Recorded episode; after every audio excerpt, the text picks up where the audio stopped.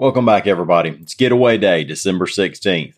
We have a union protest in Vestavia, a net zero development in Huntsville, and a Casey White jailbreak movie on Tubi. I'm Mike Morgan, and we're down in Alabama. A protest took place Thursday evening outside a home in a Vestavia Hills, Alabama neighborhood apparently related to the Warrior Met coal strike, reports AL.com's Carol Robinson and William Thornton. An official with the union called it a prayer vigil. Somebody in the neighborhood called it trespassing because police were called out around 6 p.m.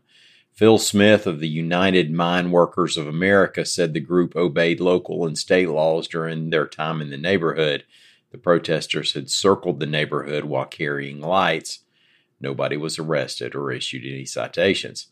This strike's been going on for 20 months now and is thought to be the longest strike in Alabama history.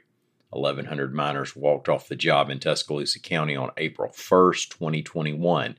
Since then, there have been accusations of violence and vandalism on both sides.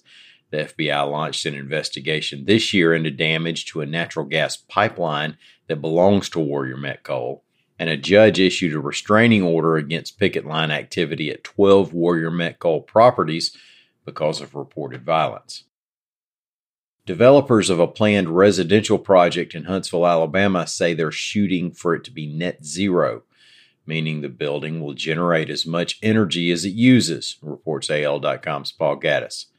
Wellery Living at Huntsville's Mid City District will have 342 apartments workspace, a roof level lounge, an outdoor terrace, some retail space, more than 40,000 square feet of solar panels, reflective roofing, reduced leakage and waste, and smart thermostats.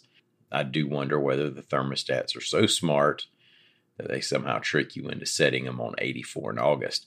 Construction of Wellery Living is expected to begin early next year, and completion is planned for summer 2025. One of the biggest Alabama crime stories of the year was the story of Vicky White and Casey White, no relation. Casey was in the Lauderdale County Jail awaiting a murder trial and reportedly developed a relationship with Assistant Director of Corrections Vicky. She helped him escape back in April, and the two went on the run. They were eventually tracked down in Evansville, Indiana, where a police chase ended in a crash. Vicky shot and killed herself, and Casey was taken back into custody. Now, the only thing more predictable than that story having a bad ending was that there would be a movie made about it.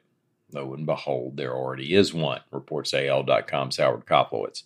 Prisoner of Love is inspired by the events and is now available on Tubi, the free streaming service. It acknowledges in the movie's intro that they didn't know anything about their relationship, and since the movie's mostly about their relationship, they did a lot of filling in holes. Now, this is not a big budget Hollywood blockbuster. Ron Howard did not direct the movie. Now, that's not meant to knock the makers and actors, just tempering your expectations.